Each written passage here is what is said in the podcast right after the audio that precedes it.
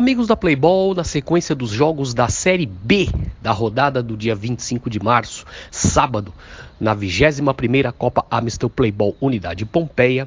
As outras partidas da Série B foram disputadas na quadra G10. E começamos pelo duelo entre Havaí Churupita e Cruz de Malta.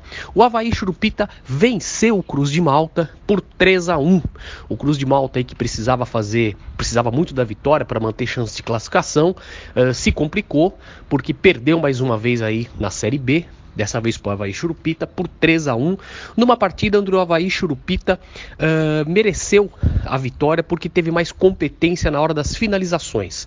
Haja visto que esse placar de 3 a 1 o grande destaque da partida foi o goleiro Felipe do Havaí Churupita. É isso aí, por isso que falamos que a vitória foi merecida devido à melhor competência na hora das finalizações.